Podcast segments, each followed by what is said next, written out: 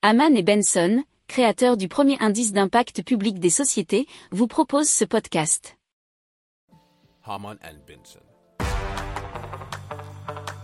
Le journal des stratèges. Alors le premier train de passagers zéro émission alimenté par de l'hydrogène vert s'appelle le Coradia Ilint. Il vient d'être inauguré au Canada sur le réseau de Charlevoix au Québec au cœur d'une réserve classée de l'UNESCO. Donc une alternative écologique au train diesel.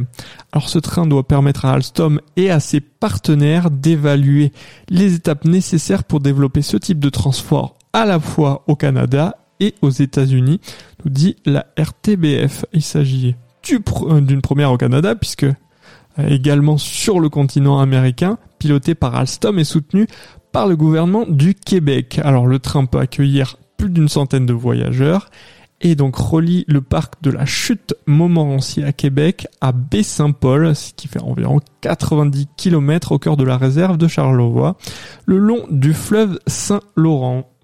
Pour approfondir ces sujets, abonnez-vous à la newsletter de Haman et Benson et écoutez nos autres podcasts que vous retrouverez dans les notes de l'émission ou sur notre site internet.